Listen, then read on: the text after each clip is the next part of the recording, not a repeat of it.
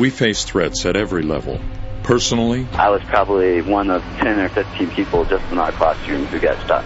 communally, We can confirm a bomb blast in a Christian suburb. nationally, All civilian aircraft grounded from Los Angeles here to the East Coast. and globally. bin Laden uh, have sought uh, nuclear materials and uh, bring on board uh, scientists who could help him an improvised nuclear device. There are severe threats to our security, but no amount of protection can guarantee us long term safety if our relationship with God is not secure. The biggest threat faced by everyone is the danger of separation from God.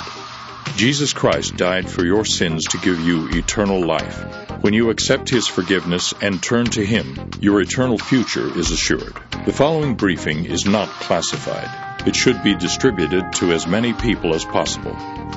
Stand by for further instruction.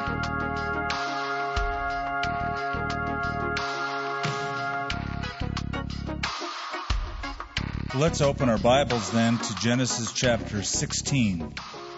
In just two weeks, we're going to be celebrating the resurrection of Jesus Christ. In about two weeks after that, some will be standing right there in the garden tomb where Jesus, at one of the places is believed, rose from the dead in Jerusalem. In the year 632 AD, on June 8th, the prophet for Islam, Muhammad, died and was buried in Medina. Tens of thousands, if not hundreds of thousands, visit his tomb every year, not celebrating a resurrection at all, but simply a life and a death.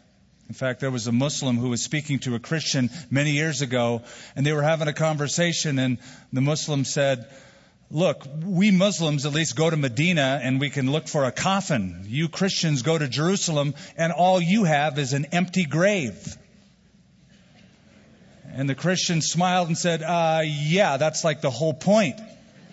It's what separates Jesus from everyone else, is that resurrection. It was E. Stanley Jones, the missionary to India, who went there to spread the gospel to the different faiths of that country. And he said this He said, The Buddhist and the Hindu stand aside disillusioned. The Muslim submits, but only the Christian exults. In the next two weeks, we want to be look, looking at uh, Islam, the religion of Islam, and we want to look at two different sides of it. We want to look at the threat side of it as well as the opportunity side. Now, today, mostly the threat. And we have a limited space of time to do that. Even two weeks will barely scratch the surface. But we want to look at it this morning in terms of the threat. After all, the Department of Homeland Security was founded as a large part as a response to the threat of radical Islam against the United States. But we don't want to stop there. We then want to look at it as the great opportunity of our present day. After all, Jesus loves them. Jesus died on the cross for them, and we want to reach them as much as possible. So in Genesis 16, we approach Islam and that topic through the life of Ishmael, the other son of Abraham. Abraham had Isaac, of course, but before he had Isaac, the son of promise, was born to he and his wife, Sarah, Ishmael, the other son. By the way, they had more sons than that, or Abraham did. He'll have six more sons when he has his second wife, Keturah. Now, I'm aware that not all Muslims will trace their ethnic lineage back to Ishmael. That I'm aware of. But all Muslims will trace their spiritual heritage back to Abraham through Ishmael. They regard him as a prophet. He is mentioned in the Quran. And I believe that Islam, the religion, has enabled the Arab peoples to see a fulfillment of some of the very predictions we're going to read about in this chapter. Where did the whole earthly hatred of Israel originate? What's up with that? Why has that rift been there for so long? And why is it that that part of the world, the Middle East, has placed the world on the brink of global war for so long? Where did that all begin? What is the agenda in that part of the world? And was any of it foreseen in the scripture? So today we're going to look at chapter 16. We're going to look at Ishmael. We're going to first notice his nativity, that's his birth. We want to then notice his numbers that are predicted here, the name of Ishmael, and finally his nature, those four elements. Let's go to the first three verses of our chapter and see how he came about, his nativity. Now, Sarai, that's Sarah's name before the name was changed. Abram's wife, of course, Abram was the name before it was given to him as Abraham. Now, Sarai, Abram's wife, had borne him no children. And she had an Egyptian maidservant whose name was Hagar. So Sarai said to Abram, See, now the Lord has restrained me from bearing children. Please go into my maid. Perhaps I shall obtain children by her. And Abram heeded the voice of Sarai. Then Sarai, Abram's wife, took Hagar, her maid, the Egyptian, and gave her to her husband, Abram, to be his wife, after Abram had dwelt ten years in the land of Canaan. Have you ever heard the old saying that goes like this God helps those who help themselves? I remember my dad used to quote that, and he used to say, The Bible says God helps those who help themselves. Then I read the Bible and I found out, ain't in there. It's not in any version of the Bible. And uh, it's not, uh, Jesus never said it, the apostle, it's a phantom verse. You won't find it in the Bible unless you have a book called First Fleshalonians. Maybe it's in there, but it's not in the Bible. In fact, the Bible says God helps those who can't help themselves. That's what redemption is all about. But here's a case of Sarah and Abraham trying to help God out and help God fulfill his promise. Now, to be childless in those days was, was a horrible place to be in any society. And God had promised this couple that they would have a child, and God made that promise 11 years before this chapter. 11 years. They've waited for a child. 11 years, no results. So I can only imagine the conversation when something like this Abe, honey, I know you really want me to have a child, but come on, look at me. I'm 75 years old. Not going to happen. And so they come up with this plan. And as you go through this chapter, it's it's pretty easy to see that Abraham was not exactly a rock of Gibraltar when it comes to standing strong. He's very passive in this whole series of events. Again, I can only imagine what the conversation was like. Abraham looks at his wife Sarah and says, Okay, now let me understand you, Sarah. You want me to have sexual relations with your maid, and you're okay with that and you believe that's God's will. Well, okay. You know, if you insist, somebody's got to sacrifice. I, I guess I'll do it. Now, understand the codes of the day made this legal to do. It was legal for a wife who couldn't bear a child to use a servant, a surrogate mother, to bear her child and give it the name of that couple. It was perfectly legal. But you should also know that what is legal isn't necessarily biblical. It's legal to divorce your spouse for irreconcilable differences. It's not biblical to do so. It's legal to have an abortion. It's not biblical to do so. It's legal to get drunk. It's not biblical to do so. So the issue isn't what the court allows, but it should be what God allows and what God wants. Well, let's, let's see what happens. This whole plan backfires. Verse 4. So he went into Hagar, and she conceived. And when she saw that she had conceived, her mistress became despised in her eyes. And Sarai said to Abram, My wrong be upon you. I gave my maid into your embrace, and when she saw that she had conceived, I became despised in her eyes. See how she's twisting this whole thing. The Lord judge between you and me. So now we have a wife, Sarah, who's very jealous, very angry, and blames the husband. So look at what Abram does, verse 6. So Abram said to Sarai, Indeed, your maid is in your hand. Do to her as you please. And when Sarai dealt harshly with her, she fled from her presence. So Abram's response is very passive. Whoa, woman, back off. You handle this. Sort of the response of a lot of men. I don't want to handle it. You handle it.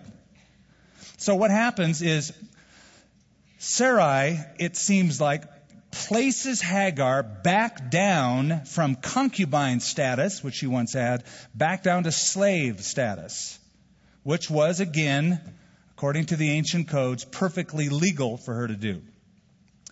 Verse 7. Now the angel of the Lord found her by a spring of water in the wilderness by the spring on the way to Shur. And he said, Hagar, Sarai's maid, where have you come from and where are you going? She said, I am fleeing from the presence of my mistress Sarai. The angel of the Lord said to her, Return to your mistress and submit yourself under her hand. And then the angel of the Lord said to her, I will multiply your descendants exceedingly so that they shall not be counted for a multitude. So now we see that though this woman Hagar is rejected by Sarai and Abram, she's not rejected by God. The angel of the Lord comes to comfort, to console, to direct, to instruct. The angel of the Lord, by the way, you've seen that phrase, have you not, throughout your reading of the Old Testament? This is the very first mention of this unique person called the angel of the Lord. Which brings rise to this question who is the angel of the Lord? Now, we're sort of divided on this. Some people say it's just some angel, some mega angel, perhaps Gabriel. That's what Muslims say. That's what others believe. And still others will believe, some commentators say that this is a pre incarnate form of Jesus Christ in the Old Testament. Because the angel speaks first person as though God was speaking.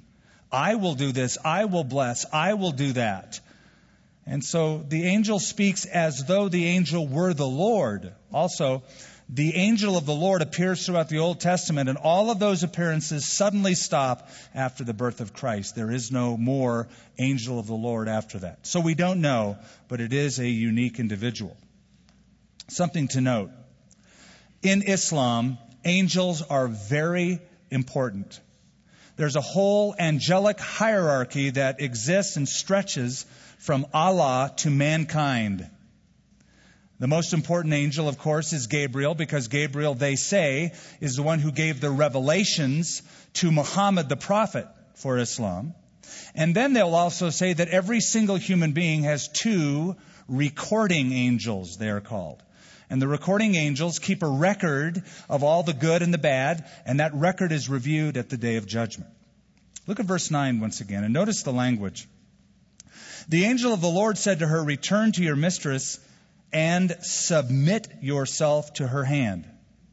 That's a very key concept in Islam submission. In fact, Islam means submission, and Muslim means one who submits. So the angel says, Go submit. According to Muslim tradition, Hagar did not do that. I'll explain that in just a moment.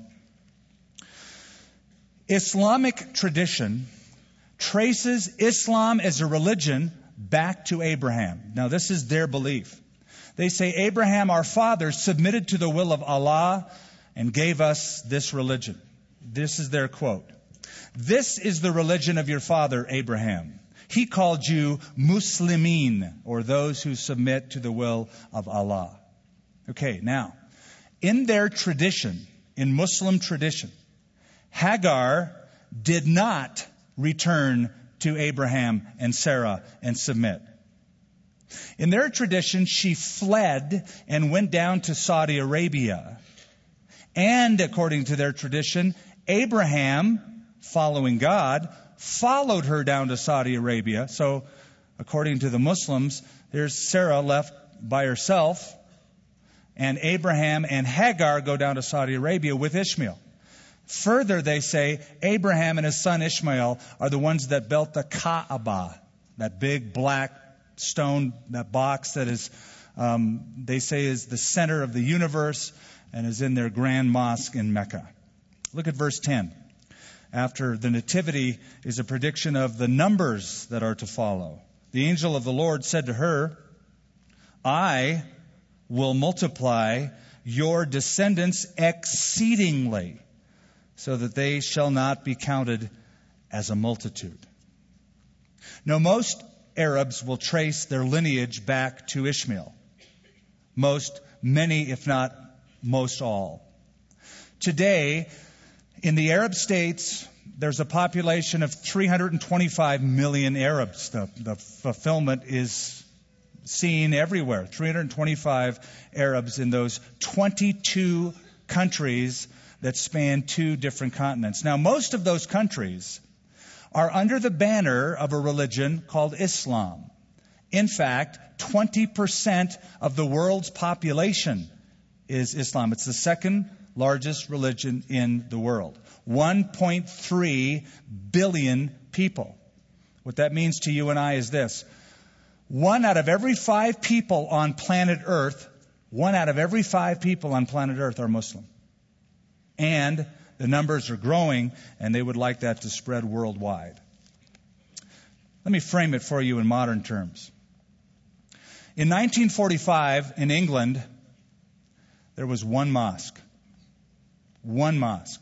Today there are thousands upon thousands, and hundreds of those mosques were churches that are now converted into mosques.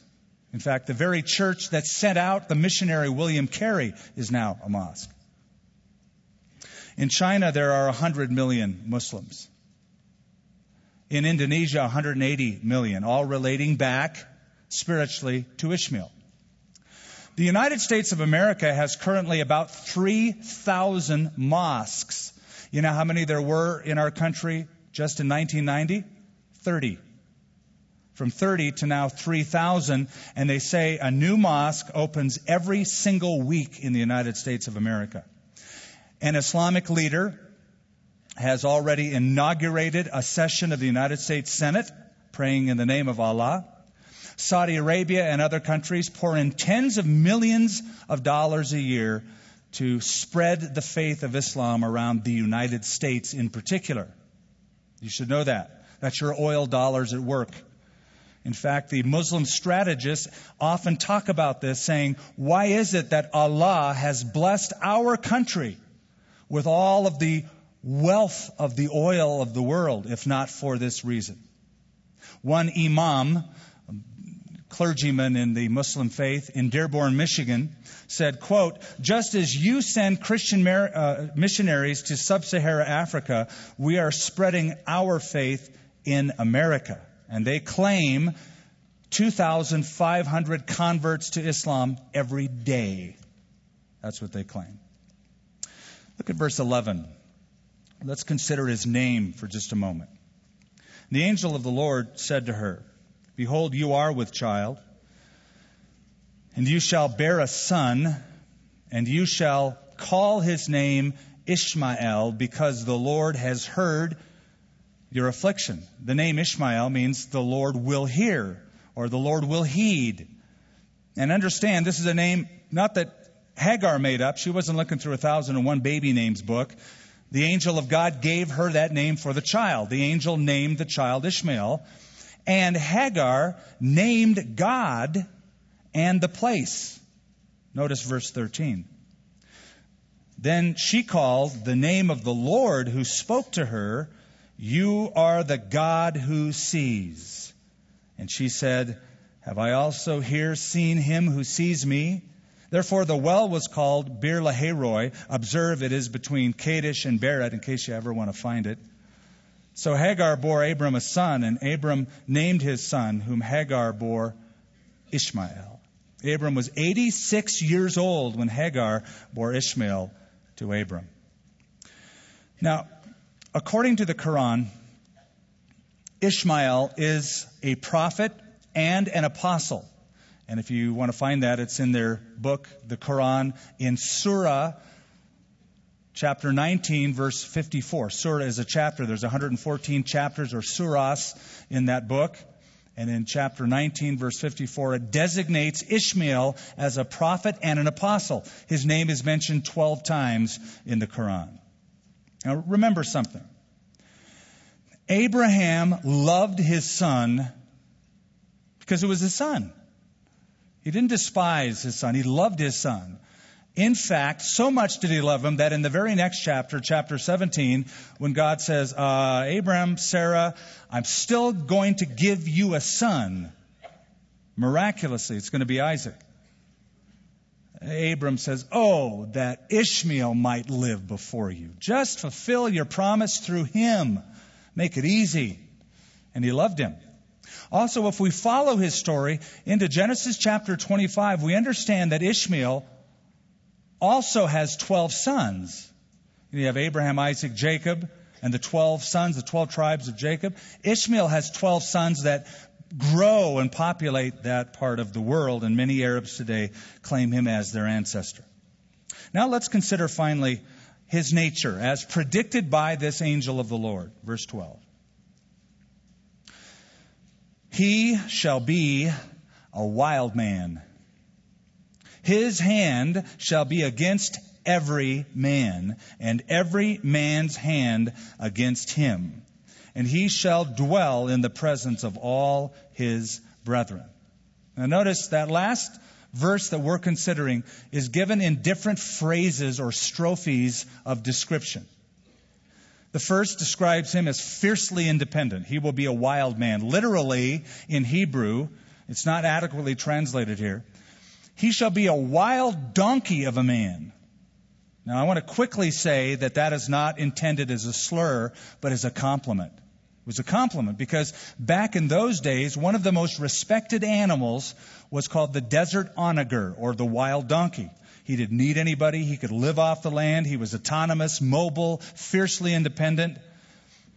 In fact, in the book of Job, God himself, in a few verses, uh, Job chapter 39 describes this wild donkey or onager as one of his prize creations. So it was a compliment.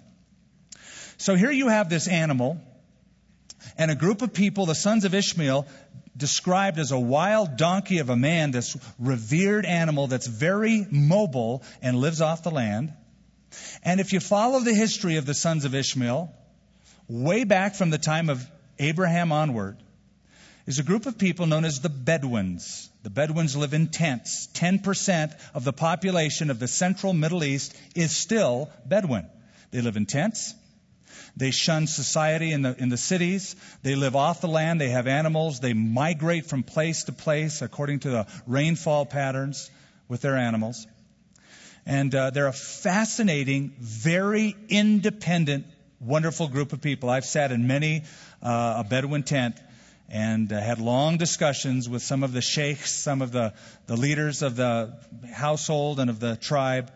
And uh, it's fascinating. You go in these tents, and the men do all the important work. You know, they, they have coffee all day long and talk about life. And the women do the little things like watering all the flocks, feeding all the flocks, and doing all the work in their culture. While the men discuss the heavy, important things of life.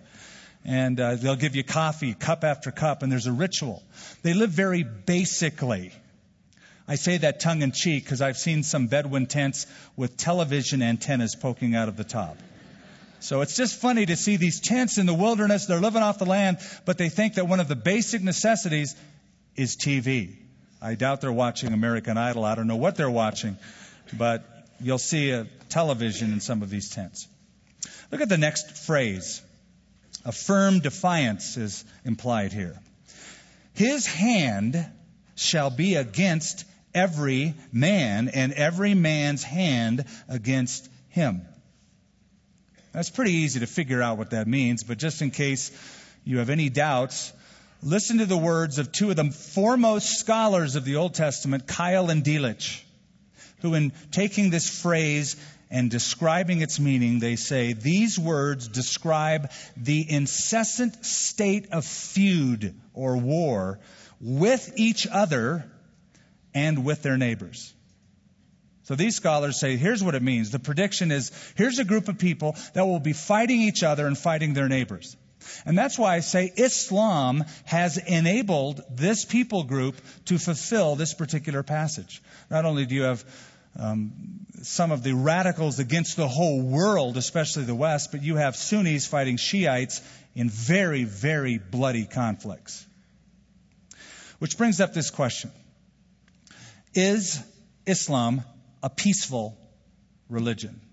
I know there's a lot of spin doctors that would love to say nothing but peaceful things about it. It's because they have a vested interest in saying so. But is Islam a peaceful religion? Well, if you go back to its origin, you find it's a very different picture than the spin doctors would have you believe in saying that it's a wonderful, peaceful religion. Here's a thumbnail sketch. Muhammad was born in AD 570 in the city of Mecca. Later on, he married a widow, a wealthy widow, his first wife. He had 11 more. But he married a wealthy widow, 15 years his senior, named Khadijah. Because she had all the money, he had a lot of time on his hands. He got very contemplative and he'd go out to the desert for days and then weeks and up to a month thinking and contemplating. Well, in the year 610 AD on Mount Hira, in a cave, he purportedly for the first time got a revelation from God, really through the angel Gabriel. Now, the first time, according to him, the angel Gabriel told him to recite the name of God. By the way, Quran means a recital. You just recite in a dictation kind of a form what God is saying. So he was told, recite the name of Allah, the name of God. He didn't do it. He just listened. He was just sort of sitting there, unresponsive. The angel insisted and insisted, and finally, according to Muhammad, grabbed him by the throat and almost killed him until he recited the name of God. Subsequent revelations followed. So then afterwards, he went out to Mecca and he started telling the people to turn away from polytheism, worshiping many gods, and worship Allah, one God. He warned of God's judgment to come on them. Well, they didn't receive that message very well. They persecuted him. He was forced to flee Mecca and he went to a town which became known as Medina later on. But you should know this. When he got enough strength, enough armies, he forcefully, by the sword, forced conversion to Islam of the residents of Medina and Mecca. You should know that Muhammad himself personally engaged in 47 battles. Unlike the Lord Jesus Christ, who said, if somebody smites you on the right cheek, turn the left cheek to him. The Prophet Muhammad personally oversaw the slaughter of hundreds of people in the Medina marketplace. Now, this is not even a fact disputed at all by the Muslims. It's so well documented. One of Muhammad's earliest biographers, a man by the name of Ibn Ishaq, a devout Muslim, writes, quote, the apostle of Allah, that's what they call Muhammad, the apostle of Allah, may Allah bless him, sat with his companions, and they were brought to him in small groups between six and seven hundred in number, and their heads were struck off, though some will put the figure as high as between eight and nine hundred. That's the prophet of Islam. His dying words were, O Lord, perish the Jews and the Christians. Beware, there should be no two faiths in Arabia. Those were his last words. What were Jesus' last words? Among them, Father, forgive them. They don't know what they're doing. And into your hands I commit my spirit. So it's not without cause that Islam calls Muhammad the prophet of the sword. Most important is what does their holy book teach about this? Is the Koran a peaceful book? I don't know if you've ever read it. I've read it. In, in Islam, there is no redeemer.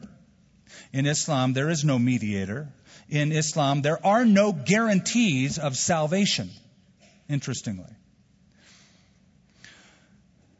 In the Quran, every verse, or one verse in every 7.9 verses, talk about and threaten hell. One verse in every 7.9 in the Quran. Compared with the Old Testament, every one verse in 722 verses mention hell. And in the New Testament, one verse in every 120 verses. Also in the Quran, There are verses called war verses, war verses, 109 verses on war. One out of every 55 verses in the Quran is a war verse. I'm gonna, I've, there's so many, I can't quote them all to you. I, I just don't have enough time. But the most famous is called the verse of the sword, Ayatis Saif. It's Surah chapter 9 verse 5 that states, quote, when the forbidden months are past, that's Ramadan, then fight and slay the pagans wherever you find them, and seize them, beleaguer them, and lie in wait for them in every stratagem of war. Close quote. Now I realize there are many peace loving, moderate Muslims. But it's because they are moderate or liberal. If they're fundamental, it's a different case. The religion and the roots of it are certainly not peaceful. In fact, radical Muslims will cite that very verse as justification to shoot eight people, like they did in Jerusalem this week in a yeshiva, to put on explosives and be a suicide bomber. That's what they'll quote. In fact, do you know that according to Islam, the whole world is divided into two groups of people? Two groups. You can guess which group you're in. One group is called Dar al Islam, the house of Islam. All those who submit to Allah. Dar al Islam. The second group, Dar al Harb, the house of war. So you're in one of those two groups, and I doubt you're in the first one. Well, let's close this off with that last description in verse 12. The prediction is made of Ishmael and he shall dwell in the presence of all his brethren. Literally, he shall dwell over against his brethren.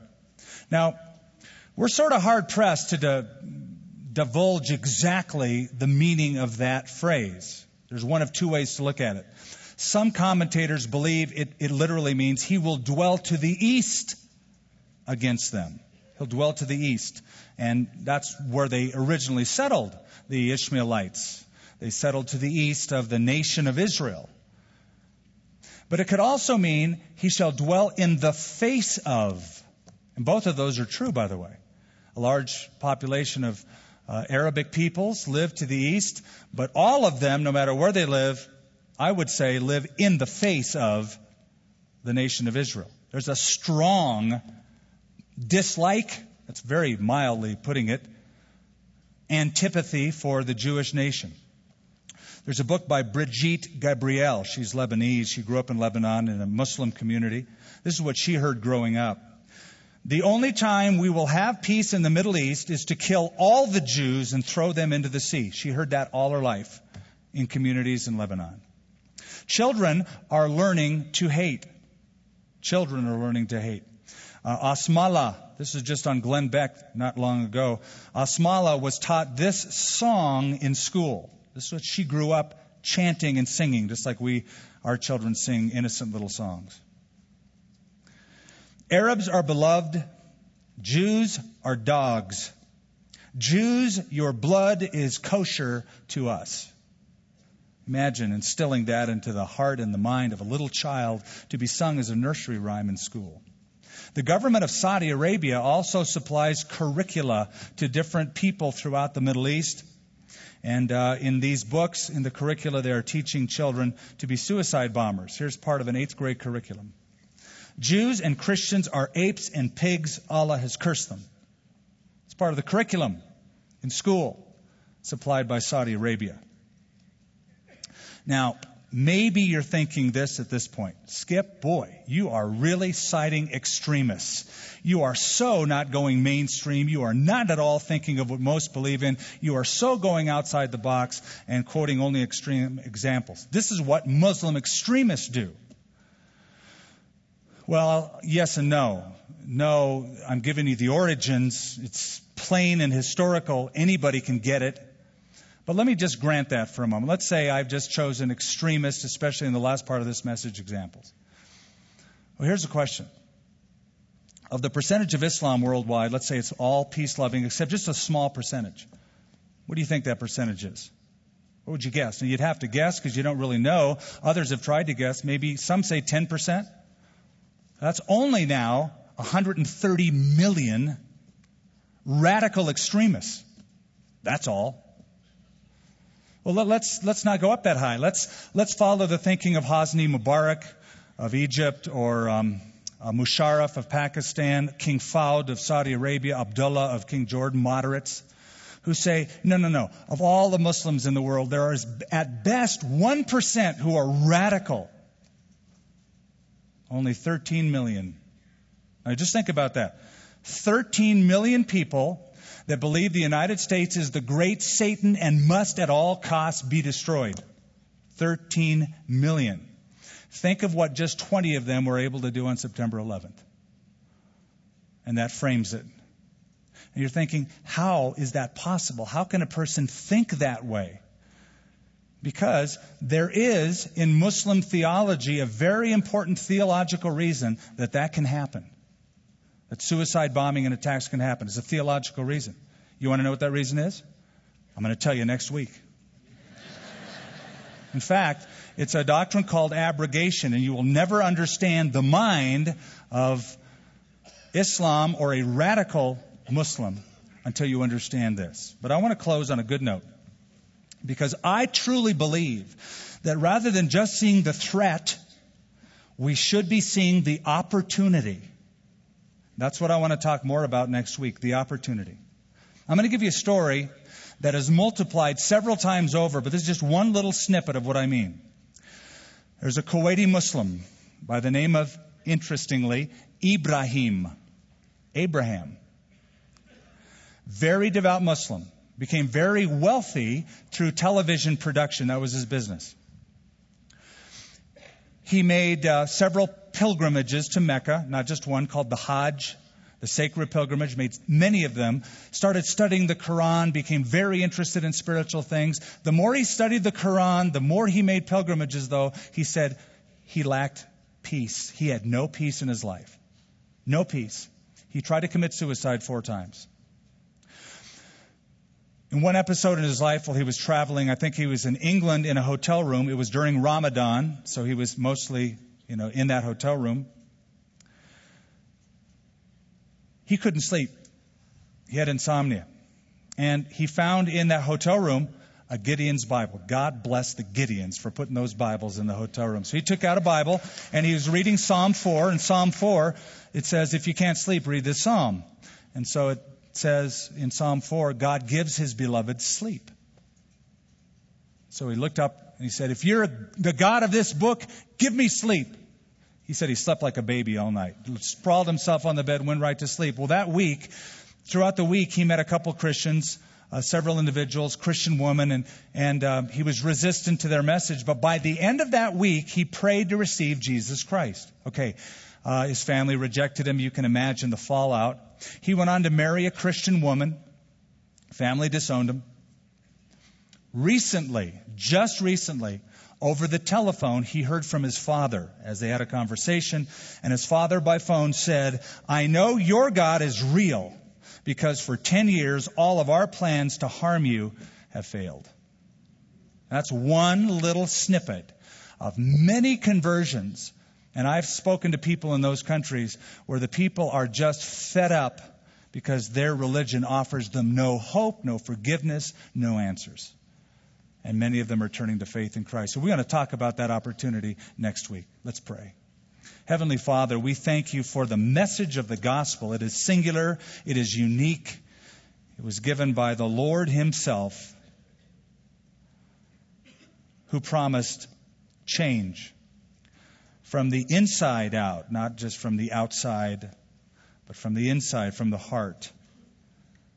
Lord, thank you that you have revealed yourself plainly, clearly through the Word of God. Thank you, Lord, because of its uniqueness, its symmetry, the prophecies, the predictions that we marvel at, especially those concerning who Jesus Christ would be and what he would do. Thank you for that salvation. Thank you for your love that includes the forgiveness of all of our debts, all of our past. and through not what we can do or not what we can recite or what we can practice, but by faith in what Jesus Christ has done, can we enter your heaven, your paradise. Strengthen your flock, Lord, for the opportunity that lies ahead. Keep us aware in this culture, aware of these trends that are going on, not sleeping, but also aware of what you've called us to do and be in this world to all people, and that is to show your love. In Jesus' name, amen. Thank you for your attention during this latest briefing on Homeland Security, Peace in Times of Terror. Remember, this briefing is not classified and should be shared with everyone.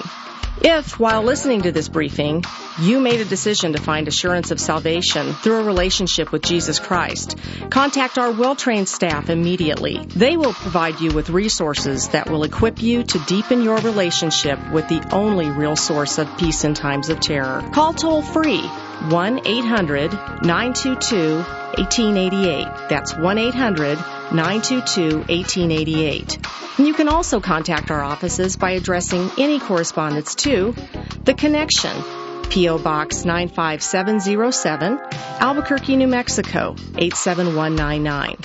Online resources can be found at connectionradio.org and homelandsecurity08.org. Thanks again for your attention, and please plan now to attend next week's briefing at this same time.